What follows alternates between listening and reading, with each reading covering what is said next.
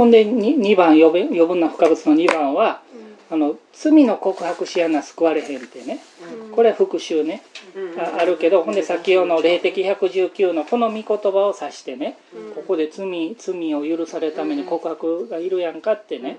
いう意見があるんだけどもその人はねあのこう文脈で読んでないわけやねんね。だから文脈で読むっていうのがすごい重要でね。誰が誰に対して言ってるのかでこれはヨハネがクリスチャンに対して書いた手紙なわけね。だからこの箇所ではあの信者の罪の告白の方対対処方法を言うてるわけでね。未信者の救われる状況を述べた箇所じゃないわけやねんね